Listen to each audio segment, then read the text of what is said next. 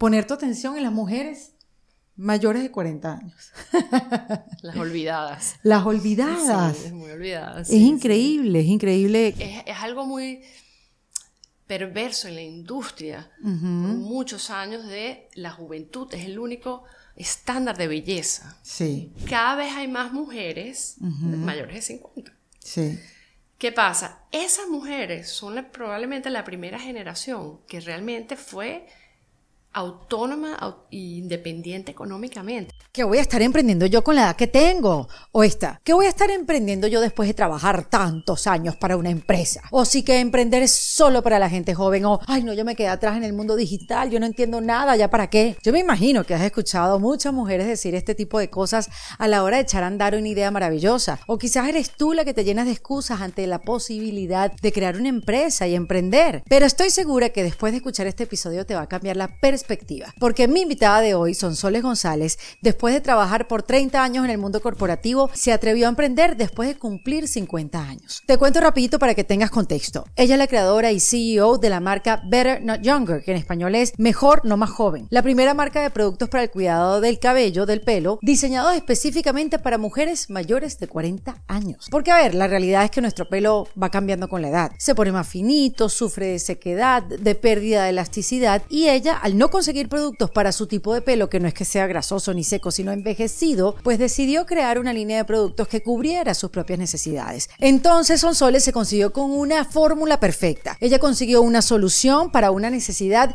de un grupo bastante amplio de mujeres desatendidas por una cultura o la misma sociedad que comienza a invisibilizar a las mujeres por su edad, cuando aún le queda tanta vida por delante. Pero a ver, ¿Eso será suficiente para que tu emprendimiento pueda ser tan exitoso como el de Sonsoles? Pues ella en este episodio aquí te lo cuenta. Yo antes te quiero invitar a que te unas a la comunidad en Defensa Propia en la página web en defensapropia.com. Le das al botón de comunidad y ahí vas a tener la información para que te puedas unir a todo este material exclusivo que creamos para ti y encuentros online. La semana que viene, por cierto, tendremos a una invitada, Livy Silva, que nos brindará herramientas para seguir estructurando y fortaleciendo nuestras finanzas. Esto es un encuentro exclusivo para la comunidad y te puedes unir en, Defensa propia.com. Ahora sí los dejo con Sonsole González, que nos cuenta en este episodio cómo ha sido este camino de ejecutiva a emprendedora y cuál es la esencia que se debe tener, cuáles han sido sus pilares y las herramientas claves para que su marca creciera tanto en tan poco tiempo y cómo su propósito de vida nos va a ayudar a cambiar la narrativa del envejecimiento. En Defensa Propia. En Defensa Propia es presentado por Opción Yo, la primera comunidad latina de bienestar. Bienvenida a este kit de emergencia en defensa propia, Sonsoles González. ¿Cómo estás? Hola Erika, ¿cómo estás? Bien, feliz de verte. Igual. Y poder conversar contigo de, bueno, de, de, de, las decisiones que has tomado últimamente, tu emprendimiento, este, después de tantos años en el mundo corporativo y de poner tu atención en las mujeres mayores de 40 años. Las olvidadas. Las olvidadas. Sí, muy olvidadas. es increíble, es increíble que, no sé, después de los 45 años no hay una casilla donde poner check cuando estás llenando una planilla. Dice 45 plus. 45 dice plus. De 14 18, 18 24, 24 30, 30 no sé qué, y al final es todo el mundo lo mismo, ¿no? Es así. Y que tiene que ver una persona de 42 años con una de 82. Nada, ¿no? Sí, totalmente. Entonces, Además, a mí me da sí. mucha curiosidad de alguien que estuvo, no sé, 20, 25 años en la industria, sí. En, en, en, la industria corporativa. Este, en, en los productos de cuidado de, del pelo, del cabello, salir y uno pensaría, bueno, ya, se va a descansar. Señora sí. ya tiene tres hijos, tiene una vida, una carrera exitosísima. Y tú decidiste emprender. Sí, yo me fui, yo estuve en total 28 años en el mundo corporativo, okay. muchísimos años en, en Procter, -huh. Latinoamérica, Norteamérica, global. Después me fui a L'Oreal en España. Y yo cuando me fui de todo eso, yo estaba, realmente estaba agotada. Yo dije, bueno, ya, ahora sí me retiro. Uh -huh. Y mira, yo es que le anuncié al mundo que yo me retiraba. Finalmente. Cual, ¿no? A los seis meses me subía por las paredes, no sabía qué hacer. Tenía 52 años y, y, sentía que no podía. Yo no había hecho más nada que trabajar desde el día que me gradué de la universidad. Claro. Me casé después, tuve niños después, todo. Entonces, nada, pues pensé, bueno, voy a tener que hacer lo único que sé hacer, que es trabajar en, trabajar en corporativo. Empecé a entrevistarme otra vez y yo dije, no, yo no puedo, es que no puedo, ya, ya yo me saturé de esto. Ya, claro. O sea, intentaste otra vez entrar en el mundo corporativo. Wow. Y fui a una entrevista en una empresa de productos de cabello así como mediana y me hicieron como un tour de todo el, de la bodega y las máquinas y todo. Y yo decía, primero, ¿qué hago yo aquí? Yo no quiero volver a esto. Y número dos, yo sé hacer todo esto, yo lo he hecho. Entonces volví a mi casa y dije, yo lo voy a hacer, pero yo no sabía muy bien en lo que me estaba metiendo. Le escribí a cuatro amigas, a un amigo y dos amigas, típico en WhatsApp, mira, yo quiero lanzar una marca, ¿quién se quiere unir conmigo? Todos venían del mundo corporativo, todos dijeron que sí, a la semana uno ya se había ido y al mes o dos meses la otra persona también había ah, salido. Ah, porque todavía estaban, cuando tú le escribiste, todavía estaban trabajando. Sí, sí, sí. Entonces se quedó nada más una, pero tampoco se quedó así muy activamente, sino más como eh, financiero y un poquito así detrás, behind the scenes, ¿no? Y ahí, pero a mí inmediatamente se me, la idea que se me vino era esto de las mujeres mayores. Porque yo cuando trabajaba en Procter, sobre todo, nosotros era muy formal el proceso para tú iniciar cualquier proyecto. Y nosotros siempre tenemos que escribir lo que llamábamos un brief. Y el brief siempre empezaba Target Consumer. Y siempre decía Women 18 to 44. Y yo recuerdo en las reuniones, yo hacía bromas. Yo decía, ven, ¿y qué le pasa a las mujeres a los 45? Se mueren, desaparecen, ¿no? Y era como un chiste en la reunión. Y yo repetía el mismo chiste y ya, llegó un momento que ya no era chistoso porque... Claro, claro, claro. porque se dirigían a las mujeres hasta los 44. A los 44 era un abismo que nadie sabía qué pasaba con ellos.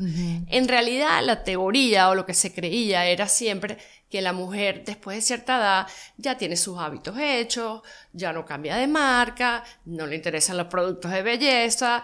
Y yo siempre pensé, bueno, yo miro a mi alrededor y yo a mis amigas bellísimas, están corriendo maratones o están en carreras maravillosas o mira, dejaron al marido y están volviendo a salir con otra gente. O sea, el mundo no se les está acabando. Y entonces yo dije, no, aquí tiene que haber algo este, y unido al hecho que yo conocía mucho el tema del pelo y yo sabía que el pelo cambia mucho. No hay mujer que tú no le preguntes a los 40, 45 años, mira, tu pelo está cambiando. 100% te dicen que sí. Totalmente. La mayoría no tiene ni idea por qué. Y viene por el cambio hormonal. Claro. Entonces yo dije, no, aquí hay algo, yo puedo ayudar, yo puedo diseñar estos productos y además yo puedo ayudar que esta mujer se vea en una luz diferente. Porque la industria no solamente no la no, le diseña productos, no la representa, sino la mal representa. Porque, ¿cuál es el estereotipo normal que tú ves en una propaganda, lo que sea, de productos para alguien mayor? Una señora viejita con el pelo cortito. Pelo corto, con canas. Con canas, que está, haciendo jardinería ahí, o está cuidando a los nietos, o está en un crucero. Es verdad. Esa es la definición. Bueno, yo no critico ni, la que haga el crucero, ni la qué rico, exacto. Ni las canas, ni el pelo corto, nada. Pero definitivamente son estereotipos muy antiguos. Entonces yo dije, bueno, eso también hay que cambiarlo.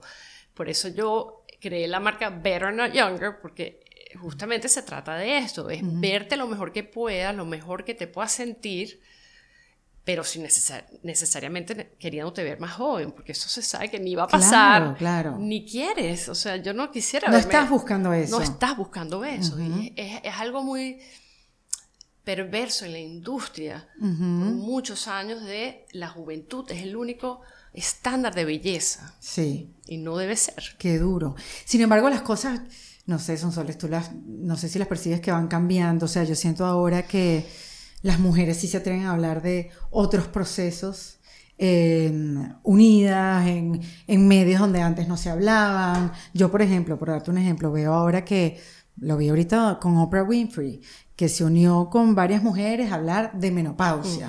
Y Oprah hace 20, 30 años no hablaba de menopausia en ningún programa de televisión que ella hacía o algo. Sin embargo, no es que Oprah no hablaba de eso, es que no estaba el, el terreno sembrado. Sin embargo, hoy en día siento que sí, estamos más abiertas a hablar de nuestras debilidades, nuestros procesos. Mira, me hace falta ayuda aquí, esto no me está saliendo tan bien. Y, yo no sé si tú lo sientes así. Totalmente. Mira, cuando yo empecé, nosotros tenemos cuatro años, pero yo empecé a trabajar esto hace como cinco años y medio. Y cuando yo empecé, íbamos a lanzar la marca y yo empecé a contactar a Hearst, a todas las media outlets de los Estados Unidos grandes, no sé qué, con una agencia de PR todos me miraban, te estoy hablando hace cinco años, como, no, mira, nosotros no vamos a hablar de productos de señoras mayores porque es que nuestra lectora es muy joven. Y yo decía, tu lectora es muy joven. no he visto a ninguna de mis hijas jamás en la vida comprar una revista. Exacto. Sobre todo en internet, no sé qué, el TikTok y no sé cuánto. O sea, que yo creo que es verdad que ustedes quisieran que su lectora fuera más joven, pero tu lectora realmente es la señora mayor. Mira, había un rechazo al tema, al tema de menopausia, este, y en estos cinco años que ha pasado, el cambio ha sido grandísimo. Insólito, ¿no? Yo siempre digo, Better No Younger, si yo lo hubiera lanzado hace 15 años, hubiera sido un completo fracaso, porque el mundo no estaba listo wow. para estas conversaciones. Yo creo que nosotros contribuimos a la conversación, pero también fue otras marcas, sobre todo en el espacio de menopausia, que empezaron a hablar. Yo conozco como 8 o 10 marcas que se dedican a esto y nos hemos reunido muchas veces y hacemos muchas colaboraciones para cambiar esta conversación, para que la mujer sienta que puede hablar de eso, igual como hablabas de la eh, puerta. Claro, ¿no? Y mejorar tu calidad de vida. O sea, no estás condenada ahora a vivir Tú sabes, estos, los, bochornos, como decía, o vivirlo sola también. Claro. ¿no? Hay maneras de, tener, de, de, seguir viviendo y tranquila y feliz y con el uso de la tecnología. Y, me alegra que eso esté sucediendo. Totalmente. Y hoy en día, mira, yo salgo muchísimo en revistas. este, hay programas de televisión donde está prohibida la palabra menopausia. Imagínate. Y yo no, lo la voy a nombrar, pero todavía existen. Está prohibida la palabra menopausia, porque la palabra menopausia se supone que es un término médico y no están permitidos los términos médicos. Una cosa así, un cuento raro, extrañísimo, obviamente escrito por un hombre. Claro, obvio. pero así, así son las cosas. Y tú, entonces la mujer se encuentra sola. Y existen más de 40 síntomas asociados con la perimenopausia y la menopausia. ¡Wow! Eh, desde brain fog, o como se llama, hasta los, los, calorones, hasta la falta de energía, hasta mal humor, hasta eh, problemas sexuales, o sea, hay millones y nadie los conoce porque no se habla de eso. Es un tabú grandísimo, pero eso ha cambiado muchísimo, porque es que el mundo ha cambiado. El mundo ha cambiado. ¿Y qué crees que fue la pandemia? En cierta manera sí, aunque yo creo que venía desde antes, pero la pandemia hizo que la gente se revaluara mucho sus propios valores y sus valores así de, de, tener que estar perfectamente maquillada para ir a la oficina o tener el pelo perfectamente pintado. Entonces muchísimas mujeres decidieron, no, me pinto más. no me pinto más, no me vuelvo a quitar los yoga pants. Sí, sí, sí. Porque estoy comodísima. Entonces, por ejemplo, con el tema de no teñirte, fue totalmente dado por la pandemia. Nosotros hacemos estudios eh, antes de la pandemia, más o menos el 15, 18% de las consumidoras que venían a nuestra página se identificaba como, como que se había dejado las canas ya blancas. Ahorita está como en 28%. ¡Wow! Eh, la mujer se liberó y ¿qué pasó? La, la sociedad lo permitió cuando apareció una Andy McDowell ah, con su pelo canosito y, y, bueno, muchísimas mujeres aparecieron así yo creo que las mujeres, como decías tú, se están apoyando más.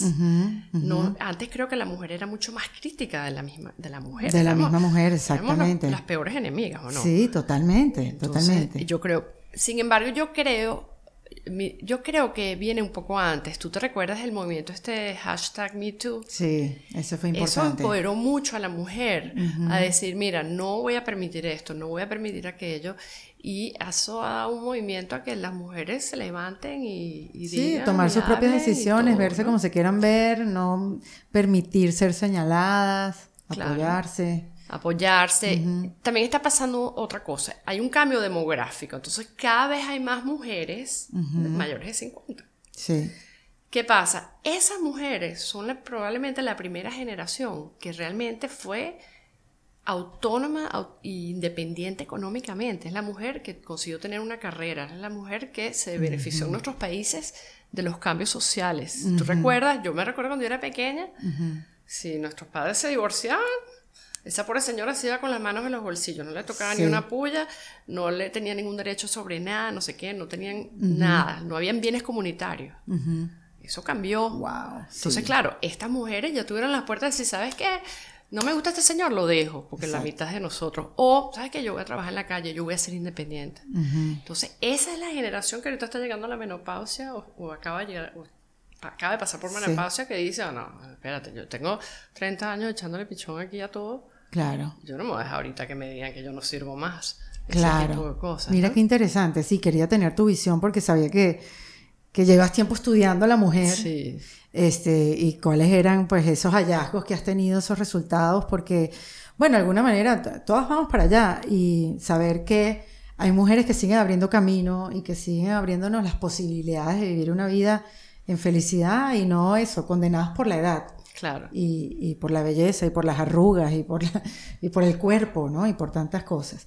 Y el pelo, eh, yo le digo pelo. Yo también le digo pelo. Ok, perfecto.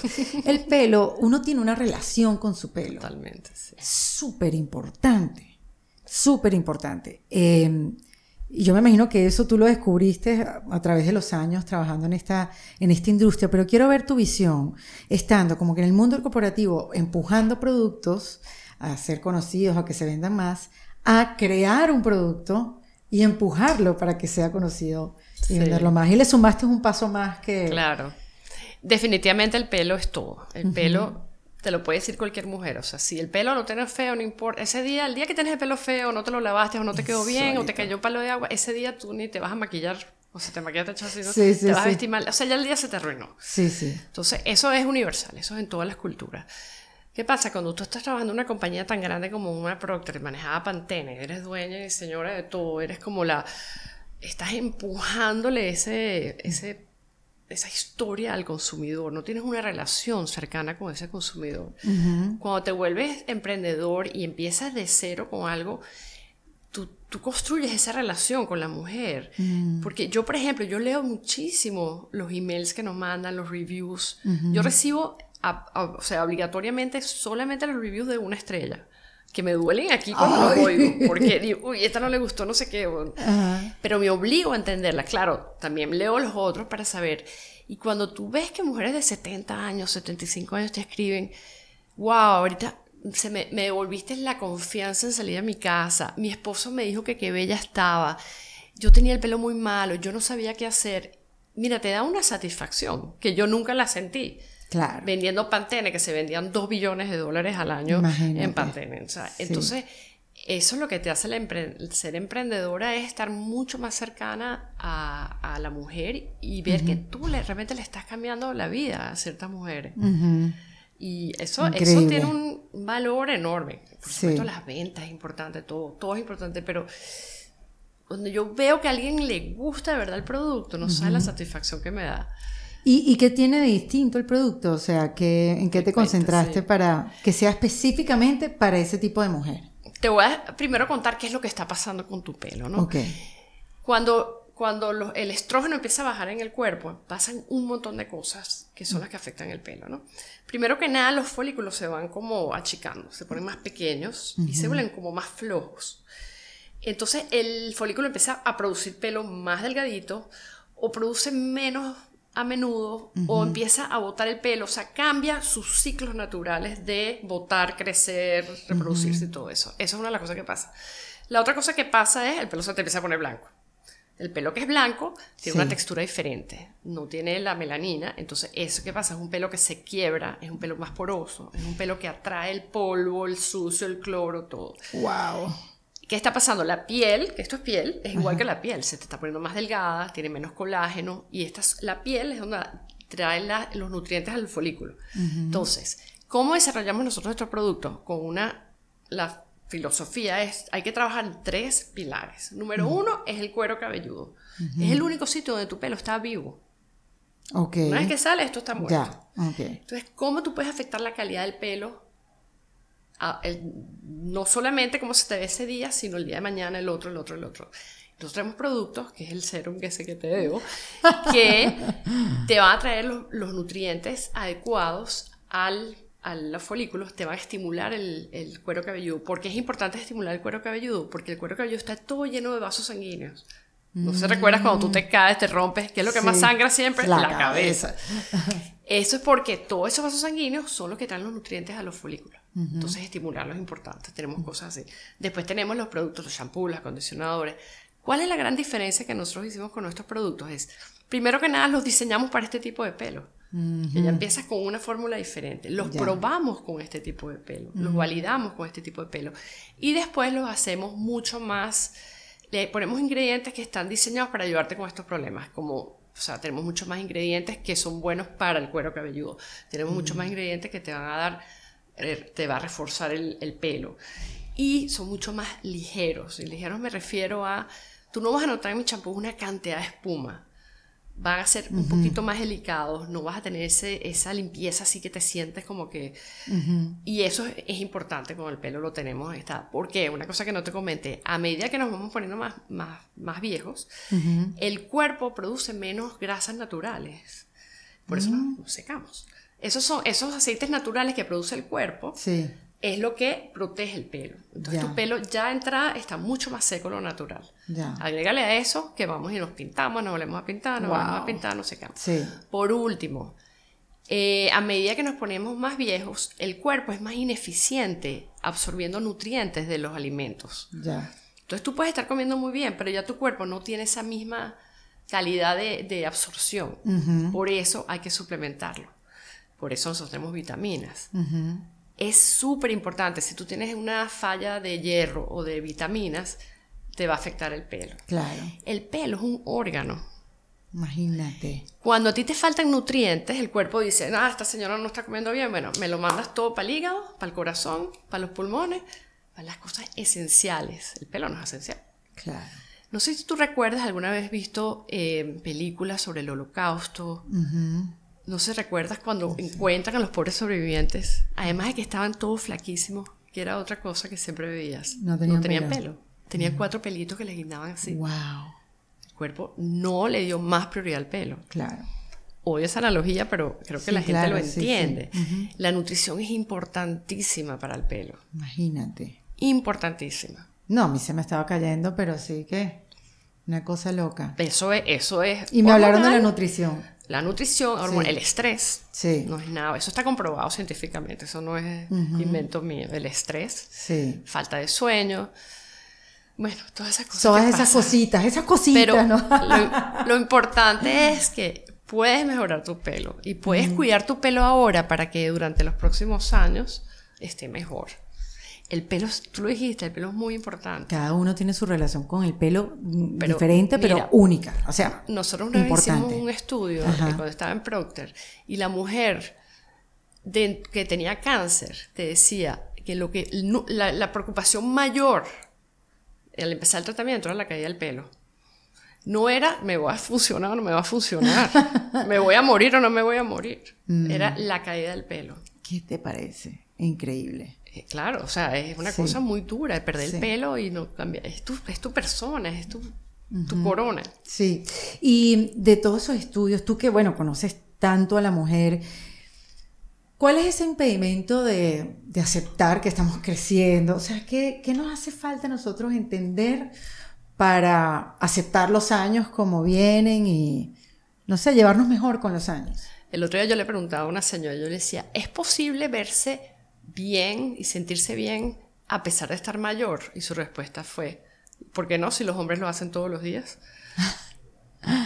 Los hombres echan su barriguita, no hay, problema. Sus canitas, no hay problema. Sus arruguitas son sexy. Relajados. No, todo relax. Se achicharran al sol, ay, están doraditos. Yo, yo creo que esto viene. La sociedad siempre le puso como. Eh, esto, para mí, esto es muy, muy es muy personal, pero creo que viene muy, muy a fondo de, hace muchos, desde la humanidad, pues que el rol de la mujer es procrear, tener hijos. Al tener la menopausia, tú ya no eres productiva en ese sentido, ¿no? Entonces ahí empieza la sociedad a decir, esta persona ya no tiene valor en la sociedad, claro. porque ya no puede procrear. Claro. Entonces, ¿qué pasó? Eso se, se marcó en la mujer como una fecha de caducidad. Sí. Tú te caducaste el día que... Bueno, a lo mejor cuando la, gente vivía un promedio, 47 años, 50 años. Claro. Te, pasabas a lo mejor dos años en menopausia. Sí, pero qué difícil es cambiar eso, que viene culturalmente de tantos años Lo que tenemos que ahorita decir las mujeres, ay, qué bueno, ya no tengo la menstruación. Por fin. En vez antes, ya no tengo la Sí, sí, sí, o sea, todo calor y se ponían como una colonia de menta. Yo me acuerdo que yo le preguntaba a mi mamá, ya tú, ya estoy viendo la menopausia. Hija, falta de respeto. Era una falta de respeto, ¿no? Era una falta de respeto. En cambio, eso es lo que tenemos que cambiar. Nosotros vamos a vivir a lo mejor 40, 50 años en menopausia. O pasada la menopausia. Bueno, había mucha desinformación también. También, por supuesto. pero, pero no sabía que era, eso. un tabú. Sí, exactamente. Era un tema, no se habla de esto. Sí, sí, y como no se hablaba era algo malo, era alguien que caía en desgracia. Todas las cosas que no las hablas al final del día pasan a ser mal interpretadas o mal informadas. Mm. Eh, pero para mí ahí viene la, raíz esta de creer que la mujer se expiraba al, terminar su ciclo de reproducción. Y creo que es lo que hay que hacerle. En cambio, los hombres no, porque los hombres pueden tener hijos hasta que se mueran, ¿no? Claro, hasta que se mueran. Este, pero yo, para mí ese es el, tema en la sociedad, que era, viene de ahí. Sí. Y yo creo que ahí es donde, bueno, como dijimos, todas nos tenemos que apoyar y decir, ¿sabes qué?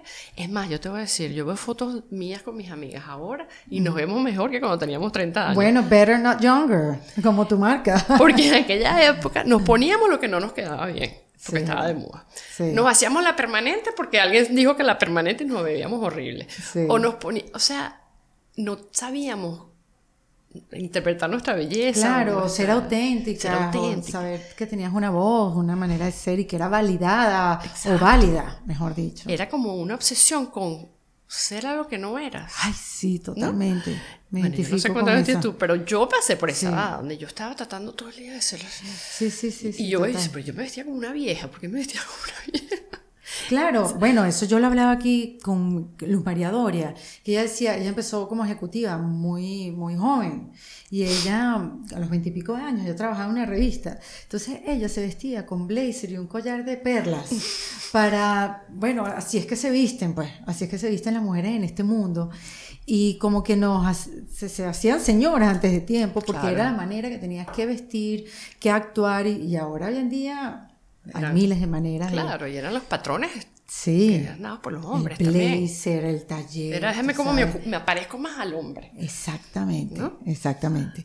Ahora, bueno, tú eres una muestra de que, bueno, pasó tu era reproductiva, pero pariste esta gran idea.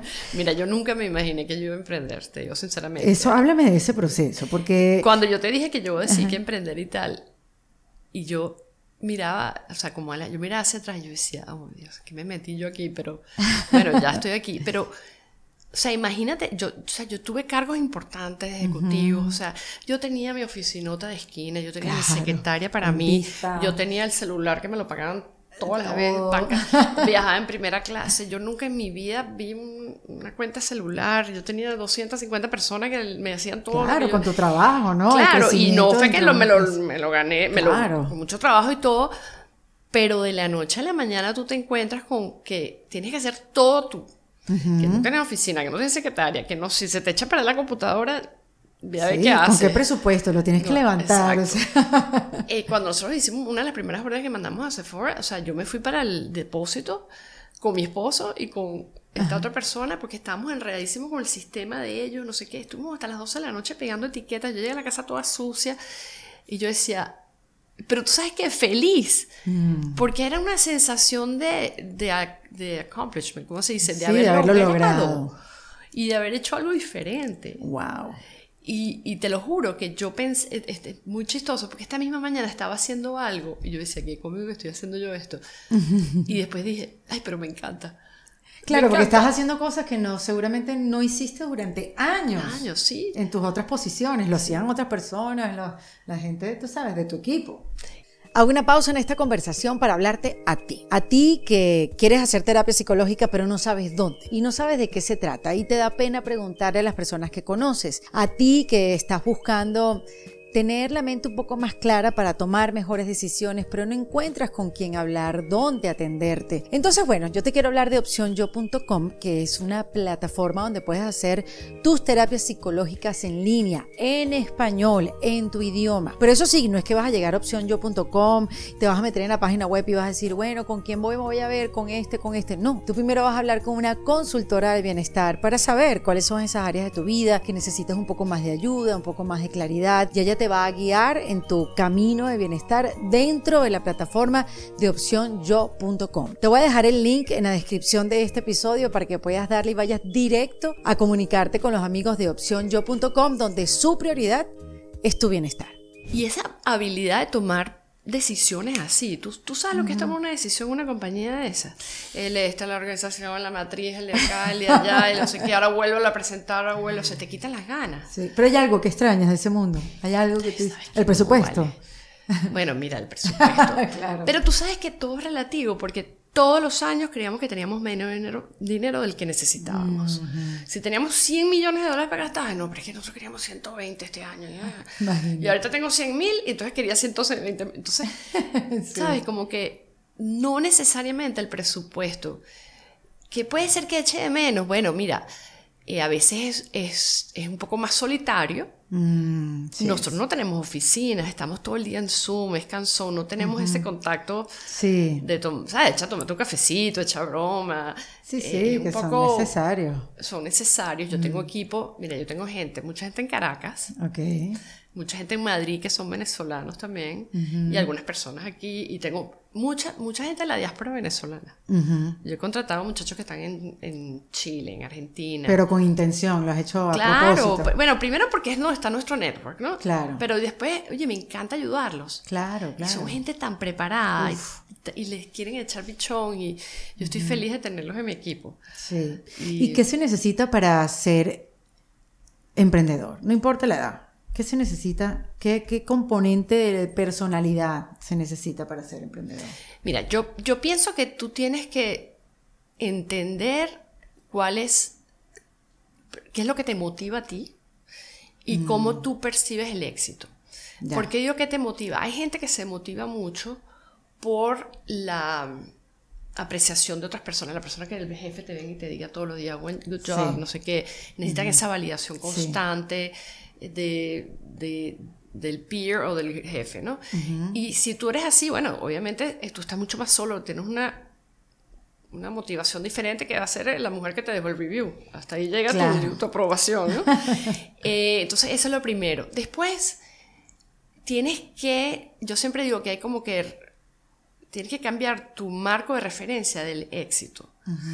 Si cuando yo estaba en un Procter, un L'Oreal, mi, mi, marco de referencia era ese bono al final de año, era la oficina grandota, era la secretaria. Cuando dejas esto, tú tienes que dejar todo eso atrás. Claro. Te tienes que reinventar. Tú hablas mucho de eso. Claro, totalmente. Que eso ya no es lo que te valida. ¿Qué te valida? ¿Qué es el éxito? ¿De qué tamaño es? ¿Cómo se presenta? Claro, ¿qué es el éxito? Y, y, y chistosamente, muchas de las personas que más han admirado lo que yo estoy haciendo son la misma gente que dejé en el mundo corporativo. Que está dentro. Porque ellos lo ven como imposible. Claro. Porque no saben hacer otra cosa. Claro, claro. O le tienen miedo a hacer otra cosa. Sí, sí. Entonces yo te diría, esas dos cosas son importantes. Después tienes que tener mucha paciencia, mucha... mira, yo empecé a los 52, yo tengo 58, tampoco es que quiero estar hasta los 90 en esto, entonces, ¿sabes? como que entiendo también, entonces eso a veces uno Pero se ha sido rápido. Sí, o sea, para cómo está tu marca hoy en día y tus productos. Sí, no me quejo, ¿verdad? Que no me quejo. ¿Y qué, qué, qué, ha, sido lo que le ha impulsado tan velozmente? Yo creo que, que yo vine de una escuela muy buena, o sea, yo de verdad tuve la suerte de trabajar en, en con gente muy buena, en empresas muy buenas donde yo aprendí muchísimo. Y esas esa cosas que yo aprendí las he aplicado en todo sentido aquí. Y combinado con, con, digamos, a lo mejor mi personalidad, que me gusta crear cosas y tal. Y yo siempre hablo que haber crecido en Venezuela y haber trabajado en Venezuela, a mí también me, me, impactó mucho, porque Venezuela es un país, como tú bien sabes, donde la belleza Wow. Es una obsesión. Una obsesión. Entonces, nosotros crecimos dándonos cuenta que la belleza es inclusiva. Porque si tú eres pobre o eras rica, tú ibas igual perfectica, arregladita. Totalmente. Yo siempre digo, ¿tú alguna vez te montaste en un autobús en Caracas o pasaste por Chacadito en Caracas y tuviste alguna mujer desarreglada?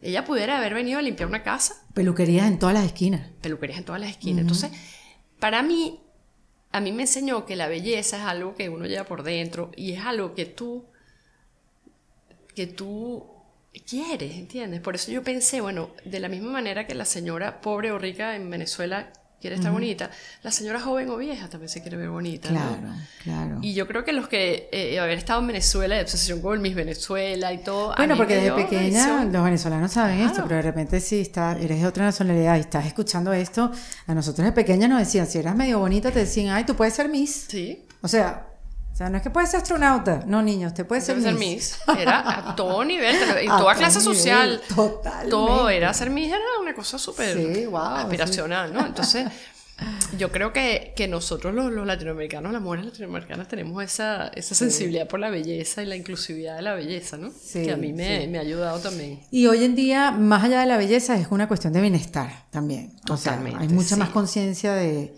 el estar bien, sentirse bien, sin estar forzando tu cuerpo a cosas que no te hacen bien y, y, ser lo más tú posible, ¿no? Sí, tú sabes que eso es un, punto que yo aprendí mucho con este, este emprendimiento, es cuánto las mujeres de, este, de esta edad saben y la importancia que le dan a la etiqueta y lo que dice y cuántos ingredientes tiene. Yo pensé que esto era un tema ah, mira qué más de las jovencitas, ¿no? Sí. De que te dice green y cruelty free y todo eso. Te sorprenderás, te sorprenderás. A mí me han llegado emails de mujeres diciendo, mira, pero este ingrediente que está aquí, esto es un alcohol de no sé qué, no sé qué, no sé qué cuánto. Y yo llamando a la, a la de ciencia porque no tengo ni idea de qué me estás hablando. y saben, ¿por qué? Porque a medida que tú te vuelves más mayor, tienes más cuidado a lo que te estás poniendo en tu cuerpo. Claro. Porque empiezas a cuidarte la salud más, ¿no? Sí, sí. También puede ser que estés tomando medicinas y tú no quieres que haya conflicto. Claro. Muchas mujeres han pasado por cáncer han tenido tratamientos, entonces tienen cuidado también. No quieren eh, disruptores de hormonas, eh, saben, se educan, aprenden muchísimo a profundidad, que no es por moda, sino por conciencia. ¿Entiendes? Que es diferente con la jovencita que te dice, ah, yo no compro botella de agua porque, ¿sabes? Claro, ahorita con todo el mundo la gente está con su botella de vidrio. Sí, sí, exacto. Así que me, me ha sorprendido muy, de una manera muy positiva lo educada que está esta mujer a esta edad, que yo pensaba que era menos preocupada por eso. Increíble. Y mm, tú dices que la marca tiene cuatro años, sí. ¿no? Llevas unos cuantos años trabajando en ella para lanzarla y, y recuerdo que una de las de Sex and the City habló de tu producto, te sorprendió, tú sabías que iba a pasar. Totalmente, yo no sabía nada, no. Cynthia Nixon, que se lanzó alcalde de Nueva York, ¿no? Ah, no sabía. Yo sé que ella es muy, muy política y sí, tal. Sí, ella se lanzó en algún momento hace unos años, sí. Eh, no sé nosotros, si alcalde gobernadora. Nosotros, a través de nuestra agencia de, relaciones públicas, teníamos una relación con su peluquera, peluquera, peluquera. Ajá. Y como siempre sabemos, le mandamos producto, no sé qué. Y este, ella lo usó, ella no, la peluquera lo usó con ella en uno de los shows, no sé qué. Y él impactó mucho el nombre. Ajá. Y ella estaba empezando con la nueva, eh, la nueva de, que donde se, se, llaman en, That Is That, o that, ¿cómo es que se llama? Wonder. Pero bueno, es como ella después, la ya mayor. Entonces ella, yo no tenía ni idea, salió en el Today Show, o en Good Morning America, uno sí, algo así. Diciendo que ella había usado unos productos que se llamaban Better Not Younger y que ella le parecía que ese era el, perfecto slogan para su rol dentro de esta nueva ah, de eh, nueva temporada. temporada y que le había mandado a hacer chaquetas a todo su equipo que decía Better Not Younger. ¡Ay, qué bueno! Y todo eso salió en televisión. Y yo estoy en una reunión por Zoom y me escribe una de, mis niñitas, que yo le digo mis niñitas, que está en Madrid, me dice, me acaba de escribir mi tía que vio Better No Younger en televisión. Y yo, ¿qué? Y bueno, y, de repente empezamos a vender y a vender y la gente empezó a entrar a la página. Sí, claro. increíble, comunicación totalmente orgánico. Qué chévere. Y hace, en enero, salió un artículo en el New York Times sobre la menopausia. Ok. Y hablaba de el Gold Rush. Y para que salga New York Times decía The Menopause Gold Rush, como diciendo Gold que Rush. Gold Rush, como que ahorita todo el mundo va a buscarle a ver cómo le gano dinero a O sea, como que hay un ah, mercado. No, no el lado negativo, sino que hay un mercado. Y era larguísimo. Y era un poco aburrido. Largo, yo lo leí ya cuando estaba, ya está, no problemas de esto, no sé qué. Dice, en Better No Younger, no sé qué. ¿What? En el último párrafo así. Rompimos todos los récords de ventas. Pero claro. O sea, no decía nada. O sea, tú estabas preparada para eso. Yo no tenía ni idea. Entonces, de repente empezamos a ver las ventas suben, suben, suben. Y yo, algo está pasando, no sé qué. Y al día siguiente alguien me dice, mira, salió este artículo de no sé qué, ¿será esto? Y entonces ahí fue que lo leí. Claro. Y cuando veo que decía Better No Younger. Qué locura. Para que tú veas lo que es este mercado y este mundo. Es insólito, claro, ¿no? Eh, ¿y, ¿y, el nombre dónde sale? Muy chistoso. Mira, el nombre sale de cuando yo contraté a la agencia que me ayudó a hacer el, la marca, todo el branding. La reunión, es un documento así escrito de Target, consigo no nada de eso. Nos fuimos dos amigas y yo a las oficinas de ellos ahí en Nueva York y en Brooklyn y le echamos el cuento. Mire, yo me siento así y así. Éramos tres venezolanas, te podrás imaginar lo que les hablamos y le dijimos y no sé qué, y esto no sé qué. Yo no me veo fea, no me siento vieja, no sé qué, no sé qué. Ellos así. y se fueron. Y entonces nos mandaron una presentación y dijeron: Es que ustedes lo que quieren es estar better, no younger. Y agarraron esa línea, ¿no? Entonces eso se volvió como la idea de la marca, pero nada más la idea, ¿no? Y ahí empezamos a ver cómo, lo vamos a llamar y qué le vamos a poner y dándole ahí brainstorming y no sé qué. Claro, porque siempre es como una palabra, claro, ¿no? y eso es larguísimo. Y ya le dije, ¿saben qué? Vamos a decirle, vamos a llamarlo Better No Younger y ya. Y todo el mundo, bueno, pero es muy larga. O sea, que se supone que las marcas no tengan un nombre, eso no, es muy largo. Yo le digo, bueno, pero lo hice todo. Claro. Es la mejor decisión que he tomado. Qué maravilla. Pero fue así de, ah, ya, pongámosle eso. Sí. Pero cuando, cuando digo si estabas preparada, o sea, ¿tenías para ese, ese volumen de venta? O sea... Sí, bueno, teníamos, porque tampoco es que, o sea, claro. fue un día, un día que subió así, después, o sea, sí, sí, sí teníamos, ¿no? Pero ¿Y cómo comenzó como ese viaje de, de, venta? ¿Por dónde comenzaste? ¿Cómo lo empezaste a vender? Porque bueno, ya entiendo que obviamente tú tienes todos estos conocimientos, sabías a qué tenías que llamar, cómo podía establecerse la marca. Este, pero ¿cómo comenzó? Yo no tenía nada de experiencia en vender directo a consumidor en una página de e-commerce, o sea, no tenía nada de experiencia.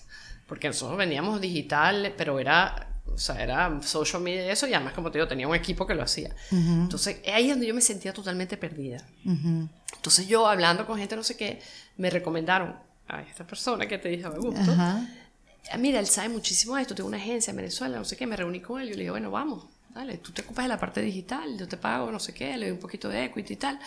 Y él fue su con su equipo, montó la página, no sé qué. Bueno, yo no tenía ni idea. Pero empezaste a vender online. Puro online, al principio, puro online. Y bueno, o sea, tú no te puedes imaginar, eso es otro mundo. Otro mundo. Eso es otro mundo. eso es pura tecnología. Pura tecnología. Eso sí es verdad que estaba perdida. Y bueno, gracias a Dios, él se, se, metió como parte del equipo, también invirtió en la marca y ahí fuimos dando no sé qué. Y después a través de mí, un poco mis network y preguntando y hablando, eh, pues pude conseguir contactos que sí con Sephora, con Ulta y fui haciendo el pitch y tal y ahí fuimos dándole. Pero tú me preguntabas antes qué, qué, qué debe hacer un, un emprendedor, qué calidades debe, tener, qué debe tener. Y yo tiene que estar dispuesta a hablar con todo el mundo. Y mira, yo por LinkedIn le mandaba mensajes hasta el gato. Mira, tú te acuerdas que no sé qué, mira, nosotros no, trabajamos juntos. Y yo ni sabía si habíamos trabajado. O sea, pero con todo el mundo, yo me metía, yo quiero, entonces me metía en este, no sé qué, todo, me metía a ver si conocía a alguien.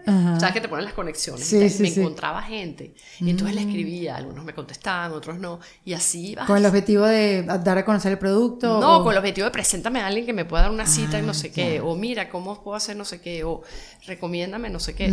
¿Sabes? Eh, y la gente te ayuda. El network, de verdad que yo creo que la gente es más generosa de lo que uno cree. Es más generosa de lo que uno cree. Yo, yo, pocas veces alguien me dijo, no, mira, no, no te quiero ayudar o me ignoró totalmente. No. Sí, muy pocos los casos, pues. Muy poco, muy poco, la verdad. Y mira, o sea, después de 30, ese, esos 28 años me ayudaron también para construir un, network de gente, mucha gente, porque trabajé muchos años en los Estados Unidos, de gente aquí también. Claro, claro. Mira, ahí me fueron ayudando y Ahora una pregunta importante. ¿Las mujeres jóvenes pueden usar tu producto? Totalmente.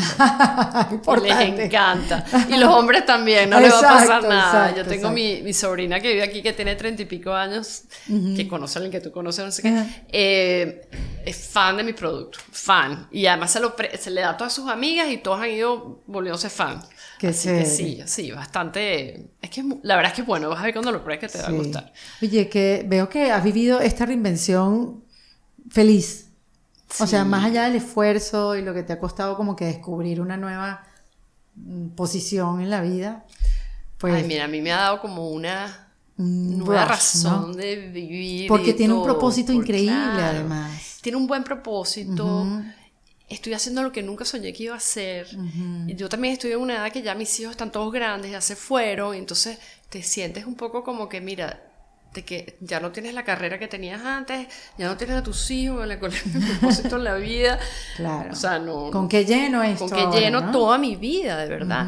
porque yo nunca fui una persona de hobbies ni cosas así. Entonces, ¿Te la pasaste trabajando? Claro, trabajando o, exacto, entonces, o cuidando a tus hijos, o cuidando mis hijos, lo que sea. Entonces, eh, me ha llenado tanto, tanto, y además que he aprendido, porque yo siento que mis últimos años corporativos, yo, yo, no aprendía nada.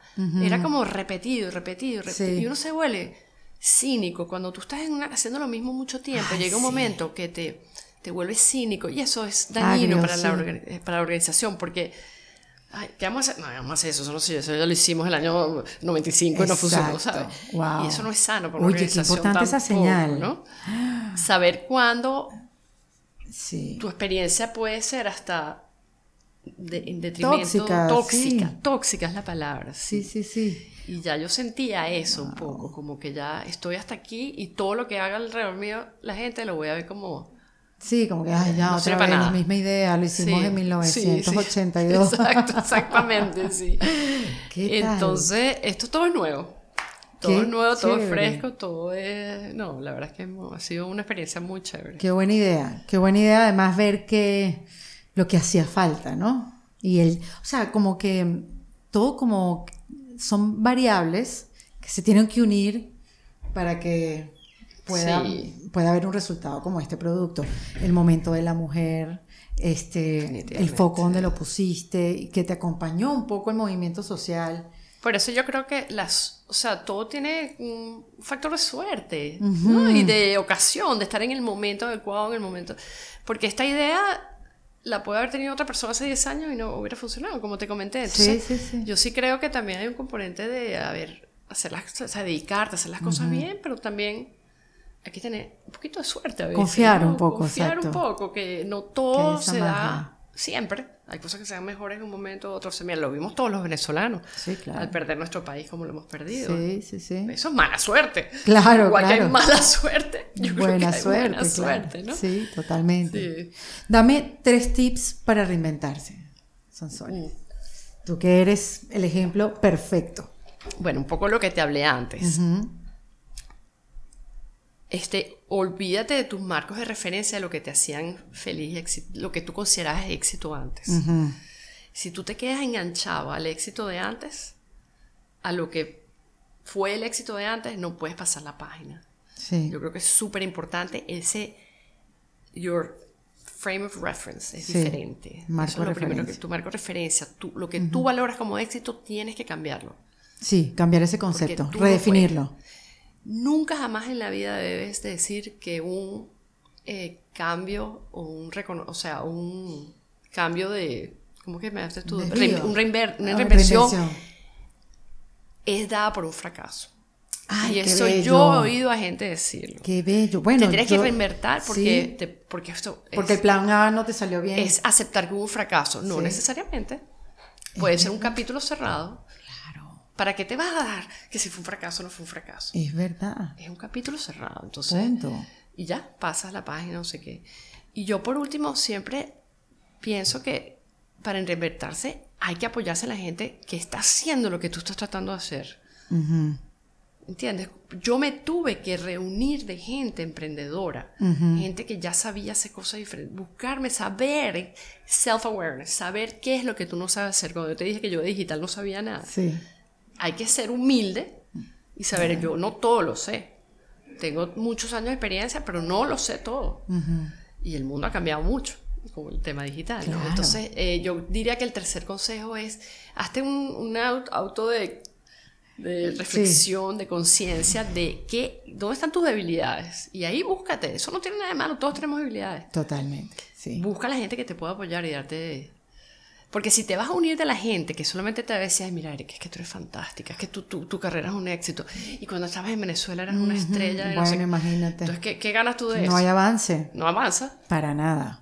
Para nada. Entonces, bueno, esas son mis tres. Qué chévere. Qué bueno, ya voy a probar los productos. Ay, Estaba loca por probarlos, de verdad. Te el que faltó. Sí, el, el serum. el serum, sí. Bueno, y si quieren conocer más de la marca, aquellos que están escuchando, que quieren, no sé, se pueden comprar los productos online. O en Sephora. Puedes comprarlos online. En, ahorita estamos en Ulta, ya no estamos en Sephora. Ok. Eh, a partir del 7 de abril empezamos, ya estamos en la mitad de las tiendas de Ulta. Ahorita vamos a estar en todas las tiendas, que son 1320 tiendas. Wow. Full distribution. Eh, poco a poco se irá construyendo la distribución, o sea, lo verás en las tiendas, pero la idea es que esté en todas las tiendas. Lo puedes comprar ahí, puedes comprar online o en Amazon. Ah, en Amazon, maravilloso. Better not young. Tenemos un quiz, completas tu quiz, este, que te ayuda a escoger qué productos según tus necesidades y normalmente si completas el quiz, te damos un código de descuento. Ah, qué chévere. Importante. Pórtense bien, hagan su quiz para el código de descuento. Encantada de conocerte. Ah, igual, de verdad es un placer para mí estar aquí y conocerte en persona. No, sí que siempre voy a hablar de ti, chévere. Y felicidades por tu marca y por la inspiración y la motivación. En lo que necesites, cuando necesites. Otra cosa que me gusta mucho hacer a mí es ser mentor de gente joven que está tratando de empezar su negocio, su marca o su carrera. Muchas veces hablo con eh, hijos de amigas mías que, mira, no me ves el resto, ¿qué hago? ¿Qué te parece mm. esto? Así que, Qué chévere eso. ¿Y cómo, y cómo me llaman mis Tenemos acceso, sí. No, me mandan un WhatsApp. No sabes la cantidad de gente. Mira, que es que me quiero ir de este trabajo y no estoy segura. Entonces me siento como medio Me encanta. Me encantan las mentorías, las atesoro además. O sea, me parece que... súper importante. Qué bonito. Me encanta. Sobre todo las mujeres latinas, me encanta. Total. Y, poder transmitir conocimiento. Porque ¿para qué? Después se lo lleva uno y no... ¿Sabes? Si no lo compartes... No Ay, no, para mí es un placer. Qué chévere. Para mí es un placer. Bueno, son Sole González. Acá en este kit de emergencia en defensa propia. En Defensa Propia fue presentado por Opción Yo, la primera comunidad latina de bienestar. En Defensa Propia es producido por Valentina Carmona, con el apoyo de Andrea Wallis y editado por Vanessa Ferrebus y Jesús Acosta, con música original de Para Rayos Estudios. Yo soy Erika de la Vega y recuerda que esto lo hacemos en Defensa Propia. ¿Estás listo para convertir tus mejores ideas en un negocio en línea exitoso? Te presentamos Shopify. Tal vez no lo sabías, pero nuestro podcast More Than Mamis es un negocio y lo empezamos por supuesto para desahogarnos y hablar sobre la maternidad, no para convertirnos en expertas de ventas y del e-commerce. Así que sí, necesitábamos ayuda para vender nuestro merch y poner en marcha nuestra tienda. ¿Y cómo suena con Shopify? Llegó otra venta. Shopify es la plataforma de comercio que está revolucionando millones de negocios en todo el mundo. Ya seas un emprendedor desde tu casa o desde donde sea, Shopify es la única herramienta que necesitas para iniciar, administrar y hacer crecer tu negocio sin dificultades. Con Shopify puedo gestionar pedidos, envíos y pagos desde cualquier lugar, brindándote toda la información y estadísticas de tus ventas al detalle. Regístrate para un periodo de prueba con tan solo un dólar al mes en shopify.com barra sonoro, todo en minúsculas Ve a shopify.com barra sonoro para llevar tu negocio al siguiente nivel. Shopify.com barra sonoro. ¿Estás listo para convertir tus mejores ideas en un negocio en línea exitoso? Te presentamos Shopify. Tal vez no lo sabías, pero nuestro podcast More Than Mamis es un negocio y lo empezamos por supuesto para desahogarnos y hablar sobre la maternidad, no para convertirnos en expertas de ventas y del e-commerce. Así que sí, necesitábamos ayuda para vender nuestro merch y poner en marcha nuestra tienda. ¿Y cómo suena con Shopify? Llegó otra venta. Shopify es la plataforma de comercio que está revolucionando millones de negocios en todo el mundo. Ya seas un emprendedor desde tu casa o desde donde sea, Shopify es la única herramienta que necesitas para iniciar, administrar y hacer crecer tu negocio sin dificultades. Con Shopify puedo gestionar pedidos, envíos y pagos desde cualquier lugar, brindándote toda la información y estadísticas de tus ventas al detalle. Regístrate para un periodo de prueba con tan solo un dólar al mes en shopify.com barra sonoro, todo en minúsculas Ve a shopify.com barra sonoro para llevar tu negocio al siguiente nivel. Shopify.com barra sonoro.